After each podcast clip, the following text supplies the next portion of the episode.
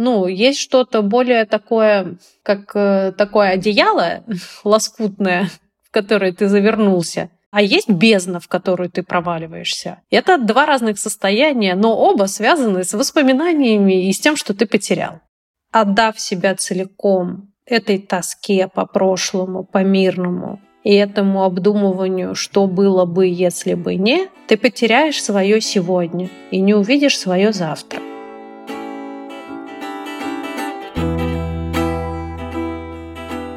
Всем привет! Это подкаст «Рядом» и наш новый эпизод от студии «Техника речи». Мы — это я, Игорь Исаев, диалектолог. Я Таня Фельгенгауэр, журналистка. Женя Сидоров, стендап-комик.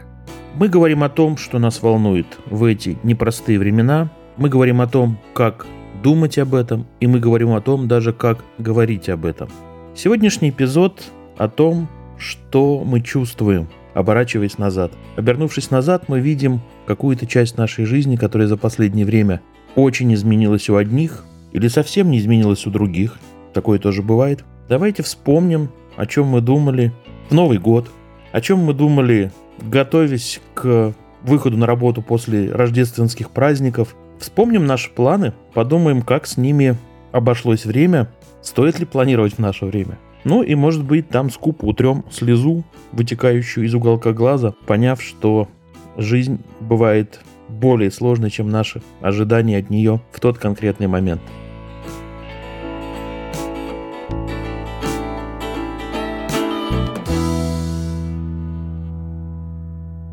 Друзья, мы очень благодарны вам за ваши письма и отзывы.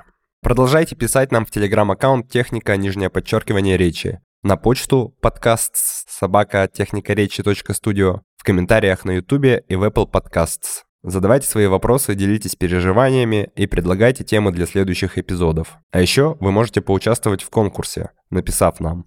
О нем мы расскажем ближе к середине этого выпуска. Мне кажется, сейчас Таня должна быть тем человеком, который ностальгию особенно чувствует.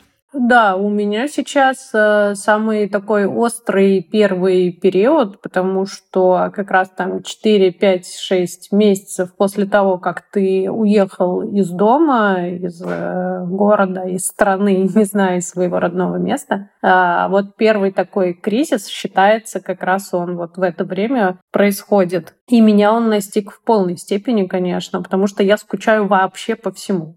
Иногда я про себя думаю, что я хочу бросить абсолютно все. Это все абсолютно бессмысленно и неважно. И единственное, чего я хочу, это вернуться домой. Я готова ничего не делать, ни о чем не говорить, вообще удалить все свои соцсети и сделать вид, что меня не существует, лишь бы только оказаться дома. Вот. Обычно эти мысли у меня держатся несколько минут, после чего э, в голове моей стучится э, снаружи как-то, видимо, здравый смысл и говорит, о чем ты, женщина, опомнись, это невозможно. И тогда м, просто становится грустно. Если бы вы видели, Таня рисует слезки себе на глазах. Да, я ловил себя не раз на мысли, что по большому счету, ну, на лето у меня были планы. Планы были такие – вот сейчас закончится учебный год, э, я соберу своих ребят, и мы поедем записывать диалектный материал в то место, куда мы ездили почти 10 лет. На юг Белгородской области. Отличный выбор, Игорь. Да, да, да, это то, где мы работали долго-долго-долго, где у нас ну, знаете, вот я сейчас делюсь такой ностальгией невероятной. Есть особенность э, в работе с этими простыми, замечательными людьми, которые принимают тебя совершенно искренне, ничего от тебя не хотят, хотят только, чтобы ты с ними поговорил. Там потрясающий говор, абсолютно архаичный на уровне древнерусского языка. Там гласных больше на две, чем в литературном языке. Там такое устройство говора просто потрясающее. Ну и, соответственно, это очень удобное место, ты всех там знаешь. И тут я начинаю понимать ближе к весне, что мне надо аккуратно задавать вопросы. Ну, в частности, такие. Там, а встретите ли вы нас, а можно ли приехать в этом году? И каждый раз я получал ответы, да, мы очень хотим вас увидеть, мы очень хотим вас увидеть, но ничего про ответ с возможно ли это. И через некоторое время стало понятно, что это просто невозможно. Я не могу привести толпу подозрительных людей в приграничные районы, которые ходят и что-то расспрашивают. И это привело меня в состояние такого замешательства. Да, мы нашли отличных, э, у меня знакомые по всему центру европейской части России, мы всегда можем куда-то поехать, переместившись в Вологодскую область. Но вот эта идея, что ты разлучаешься с близкими, уже родными людьми, которых ты поздравляешь с праздниками, они поздравляют тебя, а при этом они всего лишь когда-то посторонние люди. И все это развеялось. И э, мы с ребятами сидим иногда, обсуждаем, как бы хотелось увидеться, но самое большое, что мы сейчас себе позволяем, это перезвоны, благо есть социальные сети. Честно говоря, вообще вот такого, чтобы сейчас у меня ностальгия какая-то была, у меня еще нету. У меня как будто такая суета ежедневная, что хочется спокойствия просто и тишины немного. И поэтому я не успеваю как будто сейчас прям заскучать сильно. Я вообще планировал до 24 февраля появились варианты в Европе начать выступать. Там Литва, Латвия, вот это все. Я думал, о, здорово, сейчас начну новые горизонты охватывать. Но, может, теперь они тоже откроются, но уже с какой-то другой стороны. Еще вообще мне очень нравилось в Украине выступать. И там было куча друзей. И хотелось с ними какие-то проекты тоже делать. Потому что там комедия там тоже сильно развита. И теперь тоже это все не представляется особо возможным. Вот это меня, конечно, расстраивает. Да, я просто подумала, что мы все попали в ловушку того, что было до 24 февраля, в том смысле, что мы постоянно думаем, как сделать так, чтобы было как стало. А это невозможно. Ну, то есть просто никогда не будет так, как было до 24 февраля.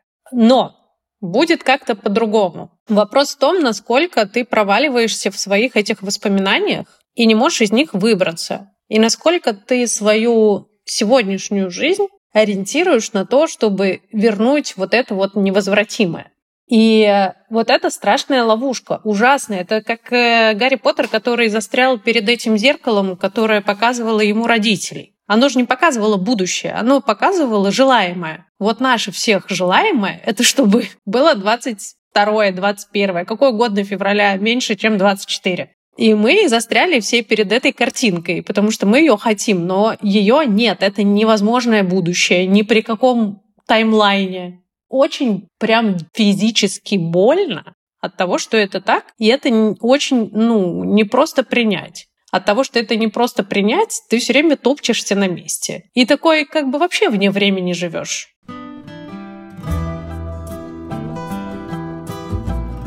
Как выйти из карьеры? Как зарабатывать больше? Первую работу. Как сменить профессию? Как найти работу за границей? Как составить резюме?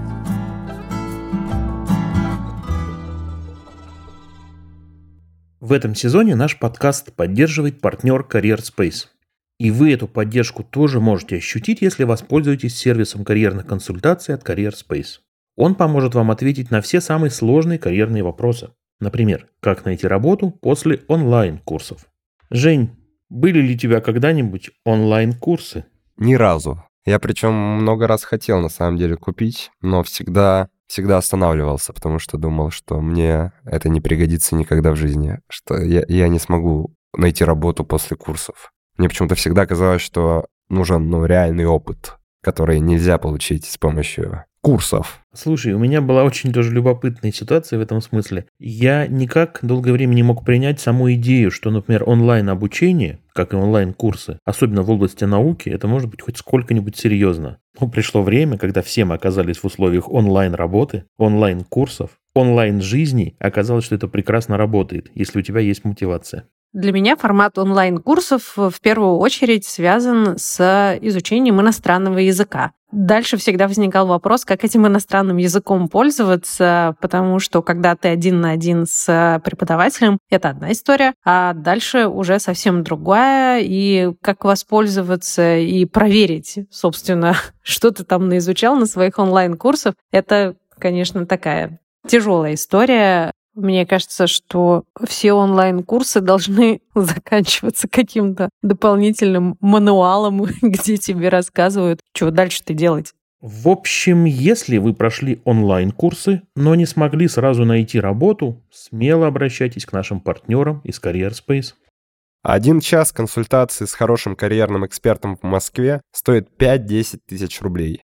А у Career Space с нашим промокодом «Рядом» целый месяц карьерной поддержки сейчас будет стоить всего 7990. Это почти в два раза дешевле обычной стоимости подписки. При этом подписку вы оплачиваете только тогда, когда эксперты уже рассмотрели ваш запрос, разобрались, как помочь, и сказали, что действительно смогут э, как-то вам порекомендовать алгоритм действий. Ну и вот потом уже после оплаты целая команда экспертов э, будет вам помогать на всем пути к карьерной цели, какой бы она ни была. Смена профессии, поиск новой работы, прохождение интервью в зарубежной компании, в общем, любой вопрос к ним. А еще карьерные консультации могут достаться вам вообще бесплатно. Для этого мы с CareerSpace проводим конкурс. Задайте нам самый важный, как вам кажется, карьерный вопрос и напишите его на нашу почту или в Телеграм. Самый точный или, может быть, самый оригинальный вопрос мы наградим бесплатной месячной подпиской на карьерные консультации от CareerSpace. Контакты, куда отправить вопросы, вы найдете в описании этого эпизода. Там же в описании есть ссылка на сам сервис карьерных консультаций. Обязательно переходите по ней и используйте наш промокод.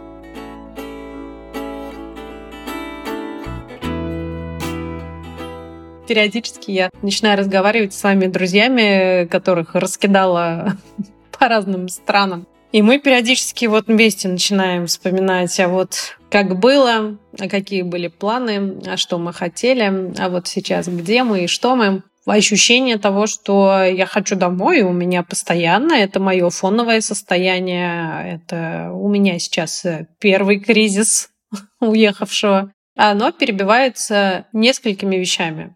Первая вещь э, это то, что у меня есть бойфренд, и я думаю, ну а вот если бы я не переехала, я бы с ним не познакомилась. Ну вот этого человека бы не было в моей жизни. А он очень хороший. И ты уже такой типа, м-м, может быть, я не так сильно тоскую по состоянию до 24 февраля. И вот это вот постоянное сравнение, что у тебя есть и что у тебя отняли. То есть ты постоянно что-то взвешиваешь. Ну или, например, иногда я иду по Вильнюсу, и меня просто захватывает невероятная красота города, и тоже я такая, боже, неужели я вот здесь теперь живу? И тоже это как-то вот э, на другую чашу весов, да, какой-то вроде аргумент. И все равно на вопрос, чего ты хочешь, я все равно отвечаю домой. Невероятно. Я спрашиваю своих тоже друзей, которые оказались в разных странах, как они. Я за них переживаю очень. И, в общем, действительно есть почему. Даже если эти люди оказались с работы в конечном итоге, что вовсе не так часто. И когда разговариваем с ними, особенно ты сидишь, например, где-то на работе, у тебя за плечами узнают знакомый вид, и люди ностальгируют, что вот ты в том месте, где мы были, а теперь все порознь. И вообще, если эти люди уехали с семьями, то это одна жизнь. А если нет, то ощущение временности, насколько я понимаю, беспокоит очень сильно. Это я даже умом боюсь себе представить, как должен чувствовать себя человек, уехавший. А я такой, в этом смысле, я очень кухонный, что ли, как прибор. Я понимаю, что такое командировка, я понимаю, что такое отпуск, но вот это состояние, оно для меня кажется просто чудовищным, когда ты не в отпуске и ты не дома. Ну вот я, исходя из собственного травматичного опыта могу сказать, что очень важная вещь — это ощущение возврата контроля. В момент, когда у тебя появляется хотя бы немножечко, капелюшечку ощущение, что ты в своей жизни что-то контролируешь, тебе становится проще жить. Тебе становится чуть увереннее жить. У тебя, кажется, появляются какие-то отблески надежды. Вопрос в том, что мы в этом скучании по нормальному, по мирному, по нашему, когда мы жили как хотели и выбирали себе будущее, а мы не понимаем, как вернуть хотя бы намек на контроль. Потому что все равно ты проваливаешься в эти мысли, и ты отчаянно хочешь туда назад. Честно говоря, я очень ждал, когда будет возможность а делать совместные большие проекты. Смотрите, ведь еще тоже отдельная вещь. То, что сейчас называют международными конференциями, например, имеет существенное отличие от того, что называли международными конференциями прежде. И не то, чтобы я прям вот, как вот говорят мне эм, знакомые, имеющие другую точку зрения на происходящее, они говорят, да вы все жалеете из-за того, что вы не можете поехать в свою Европу, например. Нет, это не так. А большая ностальгия, большая часть сложностей, которая будет взаимодействие с зарубежными коллегами, а наука не бывает национальной. Бывают национальные аспекты. Ну вот, например, я занимаюсь русской диалектологией. Казалось бы, куда уж национальней. Но картография, лингвистическая география, современные программы акустического анализа речи, обсуждение принципов развития волн и радиации языков, ну то есть центры периферии языковых ареалов. Это все обсуждается только на большом научном рынке, ну, условно называя его рынок. И вот это, конечно, пугает не по-детски, при том, что личные отношения с коллегами не разрывались. А, зарубежные, например, конференции и издания отказываются принимать аффилированные публикации, но не изгоняют российских ученых, если они просто не аффилированы с подсанкционными организациями. То есть, в принципе, нас стараются поддерживать. Это тоже очень важный момент. Но сама ностальгия связана с тем, что перспективно все это сильно усложнилось, и это будет давать отрицательный рост, как сейчас говорят, в науке. Пойдем, что ли, писать научные статьи. Хоть где-то примут. А проблема еще в том, что демотиватор железный сработал. Надо писать. Ну, как бы это там основная работа ученых. Но голова периодически занята не тем. Поэтому надо зарядку делать часик в день и чувствовать контроль над своим телом, развивающимся. Как вам настроение, с которым я влетел? Так неожиданно. Нет, ну, у вас-то развивающиеся тела, у меня-то уже увядающие. Вы тут хоть что делаете? Ну да, уже. Я ничего не делаю. Я ничего не делаю. Я это, на эмоциональных качелях качаюсь. Ну как, широко амплитуда-то? Да, я уже это близка к солнышку. Слушай, а ты когда сверху вниз летишь, юху, кричишь? Я другое слово, Игорь, кричу, но эти слова в твоем присутствии я не рискую употреблять. Ну, конечно, да. Солнышко — это уже когда ты, у тебя одна эмоция весь полет. Не как, что с одной стороны радостно, а с другой стороны веселая. Нет, ребята, вы не правы. Просто в верхней точке вы падаете вниз, а внизу вас так прижимает. Ничего не прижимает, но там просто скорости разные. Вот если бы можно было этот опыт, абсолютно, конечно, разрушительный и одновременно бесценный, как-то, ну, сократить. Вот один раз попробовал, такой, о, окей, мне туда не надо. И все. А так ты же не можешь просто сказать, так, остановите землю, я сойду. А хочется.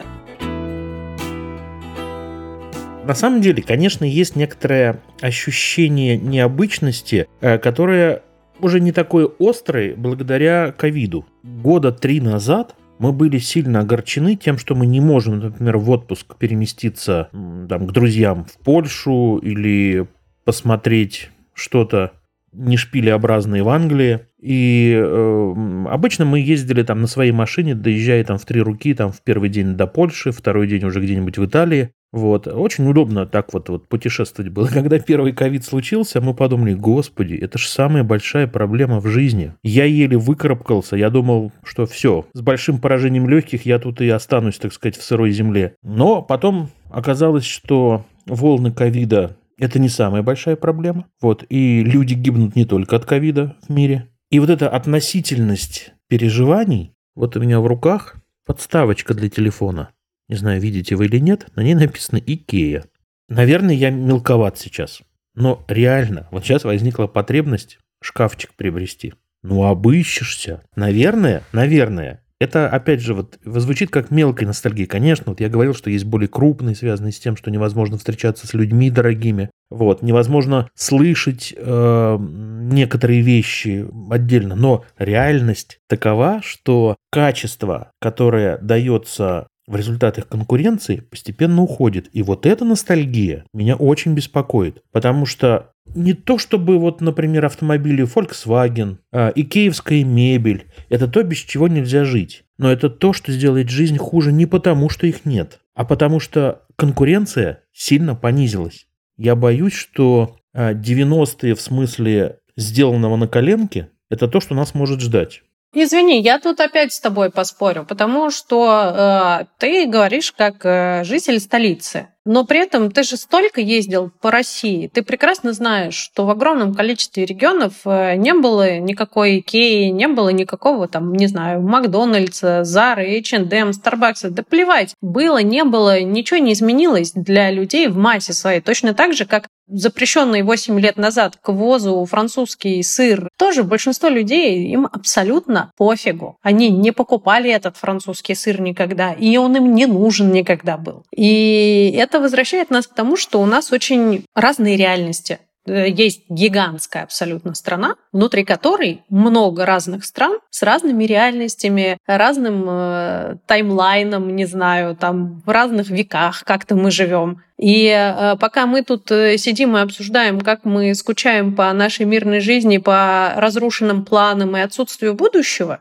найдется гораздо больше людей, которые скажут, да ладно, чуваки, вы что вообще тут и страдались? Из-за чего? Ничего же не изменилось. Конечно, спорь со мной. Но вот я приезжаю в экспедицию, и я смотрю технику, которая обрабатывает поля. Значит, техника, которая обрабатывает поля, а, в редких случаях это трактор «Беларус», в еще более редких случаях это трактор ВТЗ Владимирского тракторного завода 70-х годов выпуска. Но в основном у фермеров это Claas, John Deere, то есть трактора, которые, по их же признанию, конечно, очень дорогие, но работают несравненно надежнее и продуктивнее. Так что на самом деле, конечно, эм, скажет, что ничего не изменилось только тот человек, который совсем никак не связан с реальностью. Потому что этого человека телефон зарубежный, телевизор, даже тот самый телевизор, с которого говорят патриотически правильные вещи с точки зрения этого человека, он тоже иностранный, вероятнее Ну, оно все китайское, Игорь. Ну и что?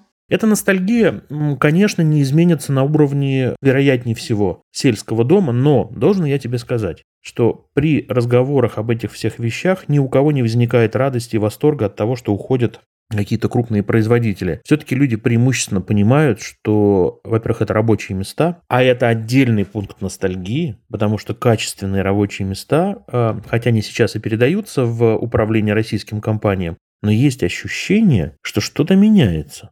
Я на самом деле не то чтобы сильно часто вспоминаю жизнь, старую жизнь. Ты ее а, живешь. Я живу жизнь по полной. И у меня вот нет кровати, кстати, реально. У меня нет кровати уже месяц. Вот по кровати я ностальгирую своей и вспоминаю ее. А, на матрасе я устал спать. А, я сейчас выступаю в местах, в которых я выступал в подобных местах там в 15 году, в кальянных. И приходит 15 человек, и вот у меня ощущение, что я в свое же прошлое возвращаюсь где люди еще не совсем привыкли к стендапу. Еще выступал сейчас в Караганде, там снег, еще не Нового года. я такой, вау, снег, здорово. Я еще, кстати, думаю, что для многих э, сегодняшние времена тоже будут ностальгией, с ностальгией их вспоминать, потому что все равно личные переживания... Ну, Игорь, ты хоть и сказал, что все мелкие проблемы стали мелкими вдруг э, на фоне, но для многих личная проблема все равно важнее. Не для многих, я думаю, для всех вообще. Э, я уверен, что кто-то и сейчас делает что-то важное в своей жизни, даже если он э, не связан с, при этом с политикой или еще с чем-то, что кто-то, возможно, открыл сейчас какой-то свой бренд, кто-то сейчас там э, женился, у кого-то ребенок сейчас родился, и для кого-то это будет, несмотря на то, что глобально это отвратительное время, а для кого-то в личном плане это будет хорошее время, как будто. А так и будет, конечно. Нет, нет, вне, вне всяких сомнений. Я еще, наверное, более должен конкретизировать. Я очень скучаю по тому времени, может быть, это неправильно, но я скучаю по тому времени, когда, встречаясь с старым знакомым или просто человеком на улице, ты не должен прислушиваться внутренне, совпадете вы сейчас или не совпадете. Вот ты приходишь к человеку, и ты можешь говорить о чем угодно, не выискивая контекст военный или антивоенный. А ты приезжаешь менять там шину, например, и слышишь от мужиков, что они там собирают средства для отправки сына и бронежилет. И ты думаешь, господи, ты пришел в реальность, в которой происходят вот такие вещи на полном серьезе. Я бы очень хотел, чтобы не было такого времени, когда я избегаю разговоров с знакомыми, родными. Ну вот у меня сейчас осталась только мама. Вот с мамой для того, чтобы не обидеть ее, не расстроить, ты стараешься избежать темы про происходящее, а, потому что она видит по-другому и страшно расстраивается. Потому что мы сейчас перемещаемся на советскую кухню, где ты обсуждаешь только с тем, кого-то ты хорошо очень знаешь. Друзья, как вы относитесь вообще к ностальгии? Вы ее оцениваете как положительную эмоцию, то есть эмоция, которая вдохновляет вас, э, очищает как-то, не знаю, или это наоборот разрушает воспоминания, то есть деструктивное что-то? Я помню, мой дед, родившийся в 1912 году во Владимирской деревне, э, когда уже он был так вот совсем старый, мы приезжали его навещать, э, он всегда говорил, вот пока вас нет, очень скучаю, хочу увидеться. Прям вот, ну, очень хочется. А когда приедете, радость большая. А когда уезжаете, лучше бы вы не приезжали, потому что настолько тоскливо, когда вы уедете. Но это была одна часть его воспоминаний, разговоров. А вторая часть, которая очень мне запомнилась, она была вот какая. Он лежит, например, вечером и говорит, я вот вспоминаю, вот у нас в деревне, вот здесь дом Саньки Семенова был, вот здесь Васи Калинина, там сейчас уже пусто выдоставая из памяти, он перечисляет эти десятки фамилий с семьями, он помнит, кто здесь жил, а деревня на самом деле пустая. Там нет почти коренных жителей, там какие-то остались дачники. И вот он вспоминает, как это все было, но это жизнь, которую вернуть нельзя, про нее можно помнить, про нее можно написать книгу, чтобы эта книга была полезна, она была историческая, она была, ну, в хорошем смысле, как история бывает, не искривленная, воспитательная. То есть, когда она рассказывает про то, как жили люди, это очень полезно. Но вообще в целом я все время смотрел на него с ужасом. Он знает столько ненужного и помнит столько ненужного мне. Кто такой был Санька Семенов и все его 15 детей э, и жена? Где они жили, чем они жили? Из этого складывается жизнь.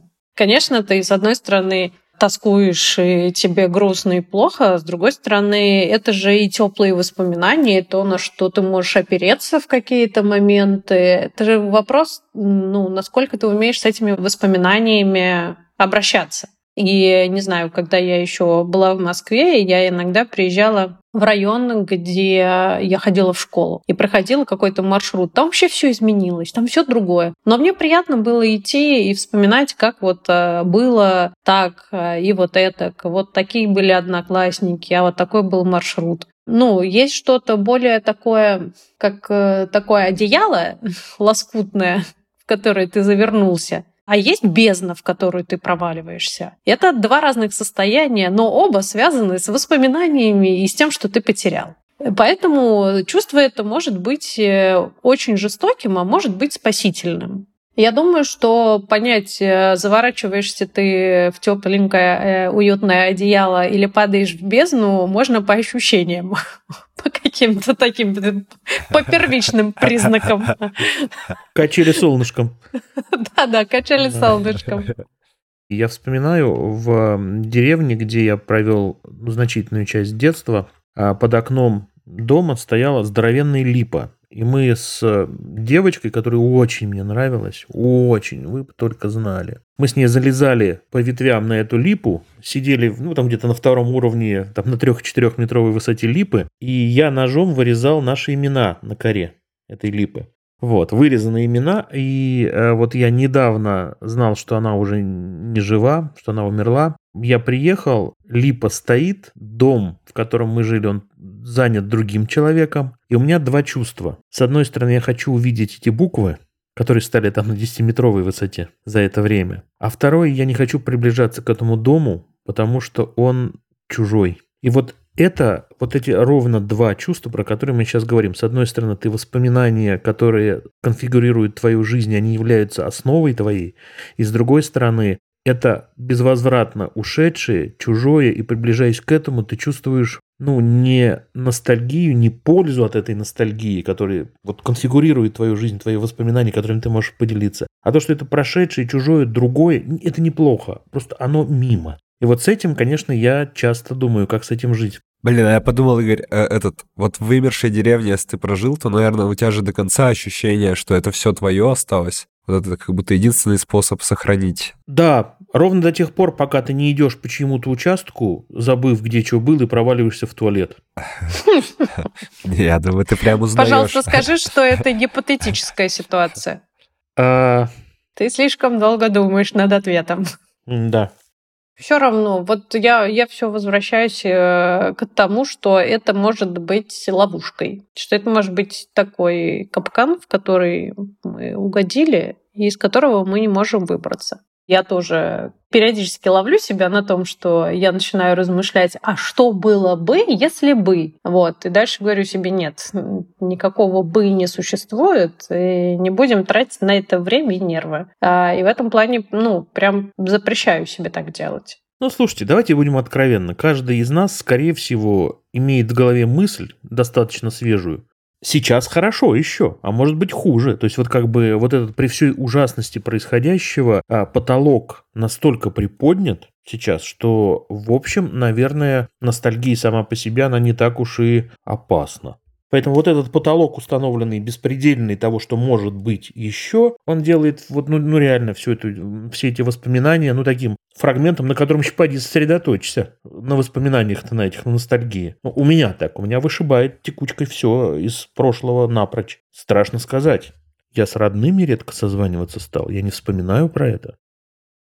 Таня, у тебя есть ощущение, что это не очень полезные воспоминания, так ведь? Но я не могу сказать, что это не полезные воспоминания. Это, конечно, полезные воспоминания. Это же часть нас. Это часть нашей жизни. Это то, что нас определяет во многом сегодняшних. Опасность здесь только в том, чтобы, отдав себя целиком этой тоске по прошлому, по мирному, и этому обдумыванию, что было бы, если бы не, ты потеряешь свое сегодня и не увидишь свое завтра. Я еще часто понимаю, что вообще вот эта вот тенденция не жить настоящим, она у нас очень сильна. В частности, я вот ориентируюсь на свое сельское происхождение не жить настоящим. Важно, что было в прошлом. И в прошлом э, было все лучше и стабильней, а в будущем наступит всеобщий коммунизм, когда все будет хорошо, а сейчас нужно перестрадать просто. Ну, реально мы живем с этим. И я это ловлю себя по своей голове совершенно точно. А вот, например, в традициях,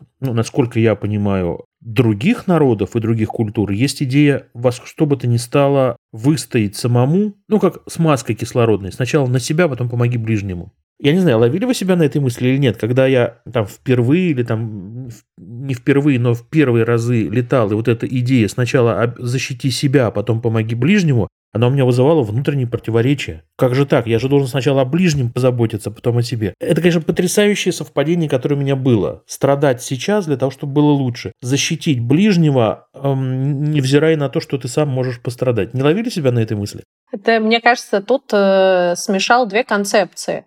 Есть идея самопожертвования. И это нормальная концепция, которую многие разделяют э, и, и поощряют. Но тема с самолетом про другое. Ты не можешь никого спасти, если ты не обеспечишь себя кислородом. Это будет бессмысленная жертва. Ты сам умрешь, и рядом человек, нуждающийся помощи, в помощи, тоже погибнет. Это не про самопожертвование, это про организацию помощи. Вот, дурость и логика в моей голове очень часто, ну, как бы имеют какую-то стычку. Вот то, что ты сейчас говоришь, я умом это понимаю. Но внутренне, когда я сначала себе, потом другому, я оборачиваюсь, например, там на дочь, думаю, как? Очень просто, потому что э, ты не поможешь ей иначе. Здесь нету идеи самопожертвования. Тут э, другая, другой механизм вообще включен.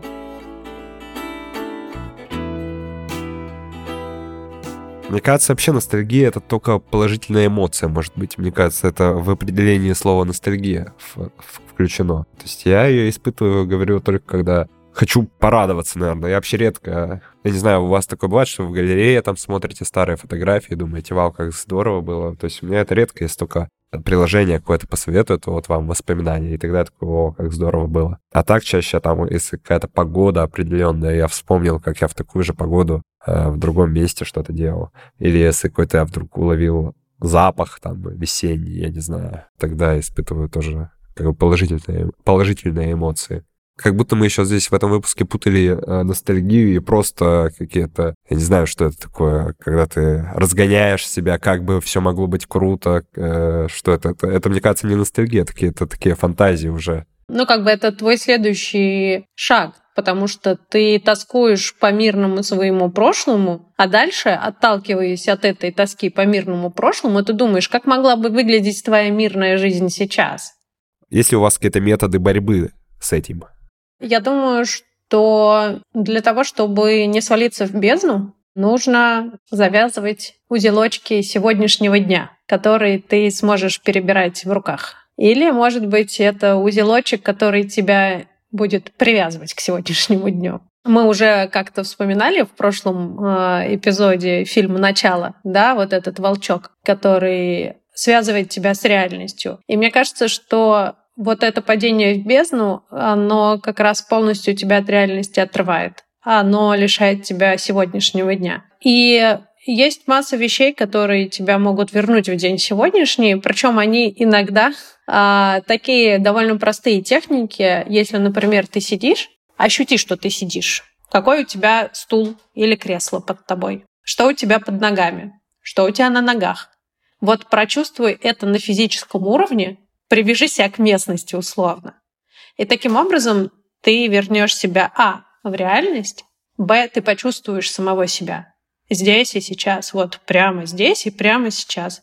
Вот, как физический объект. И мне кажется, что опять же, то, о чем мы не раз и не два говорили, умение и готовность видеть вокруг красивое прямо сейчас. Ну, то есть свяжи себя со своим сегодня и подумай, как твое сегодня повлияет на твое завтра. И даже если ты попытаешься засечь время который ты потратил на пустые воспоминания и фантазии, ты потом ужаснешься и скажешь, господи, лучше бы я книжку почитал. Это тоже своего рода эскапизм, но в книжках иногда бывает что-то более полезное. И более умные люди, люди их написали, чем твои мозги. Да.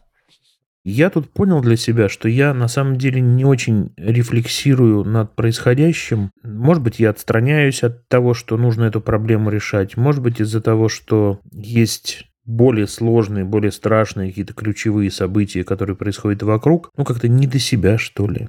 Вот я часто про это думаю, что, наверное, бы это не то, о чем я думаю. Некоторые вещи я делаю вполне автоматически сейчас, не включая понимание того, зачем я это делаю, есть ли у меня силы. Там, вот, например, я езжу по пятницам, читаю публичные лекции про лингвистику и понимаю, что я прихожу э, без огонька. Но в этот момент происходит такой вкл, ты делаешь работу, потом возвращаешься в машину, садишься весь мокрый и как бы это пусто глядя в темноту рулишь домой. Проснулся, сделал, заснул. Вот сейчас, наверное, есть некоторое такое ощущение. Но, может быть, так выглядит жизнь после 40, я не знаю.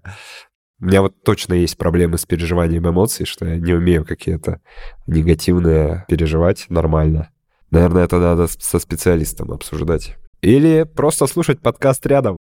Я очень надеюсь, что те, кто нас сейчас слушает, в наушниках идут по городу, селе, ну, не осуждают нас за то, что мы рассказываем много своего личного. А это как раз то чувство, когда мы хотим вам рассказать то, что чувствуем. Спасибо большое, что вы с нами. Очень важно делиться с вами мыслями. я знаю, что те отзывы, которые приходят от людей знакомых, слушающих подкаст, и от, от людей незнакомых, которые пишут в комментариях, мы получаем поддержку и желание рассказать о том, что мы чувствуем и думаем, и в следующий раз, в следующем эпизоде.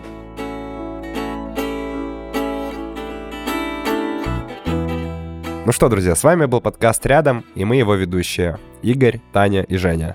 Подписывайтесь на наш подкаст в Apple Podcasts, на Яндекс Музыке и на других платформах, где вы его сейчас слушаете. А еще хотим посоветовать вам подкаст наших друзей из издания «Медуза». Он называется «Текст недели». В этом подкасте ведущий обсуждает самый заметный текст издания, вышедший за неделю, вместе с автором этого текста. А еще в эпизодах звучат голоса героев и интересные подробности, которые в текст не вошли. В тексте недели можно узнать больше про самые нашумевшие тексты «Медузы». Обязательно послушайте его. Ссылка есть в описании эпизода. Ну и вынуждены напомнить, что «Медуза» объявлена в России иностранным агентом. Обязательно поставьте нам оценки, напишите отзывы и посоветуйте нас друзьям и знакомым. Мы хотим быть с вами рядом. Если вы хотите купить у нас рекламу и поддержать этот подкаст или другие подкасты нашей студии, смело пишите в телеграм-аккаунт и на почту ed собачка техника речи студио. Все контакты есть в описании эпизода. Над этим эпизодом работали редактор Данила Стапов, продюсеры Александр Садиков и Мария Габисова, монтажер Сергей Скурту, композиторы Виктор Давыдов и Алина Болознева. Спасибо, что были сегодня рядом. Пока.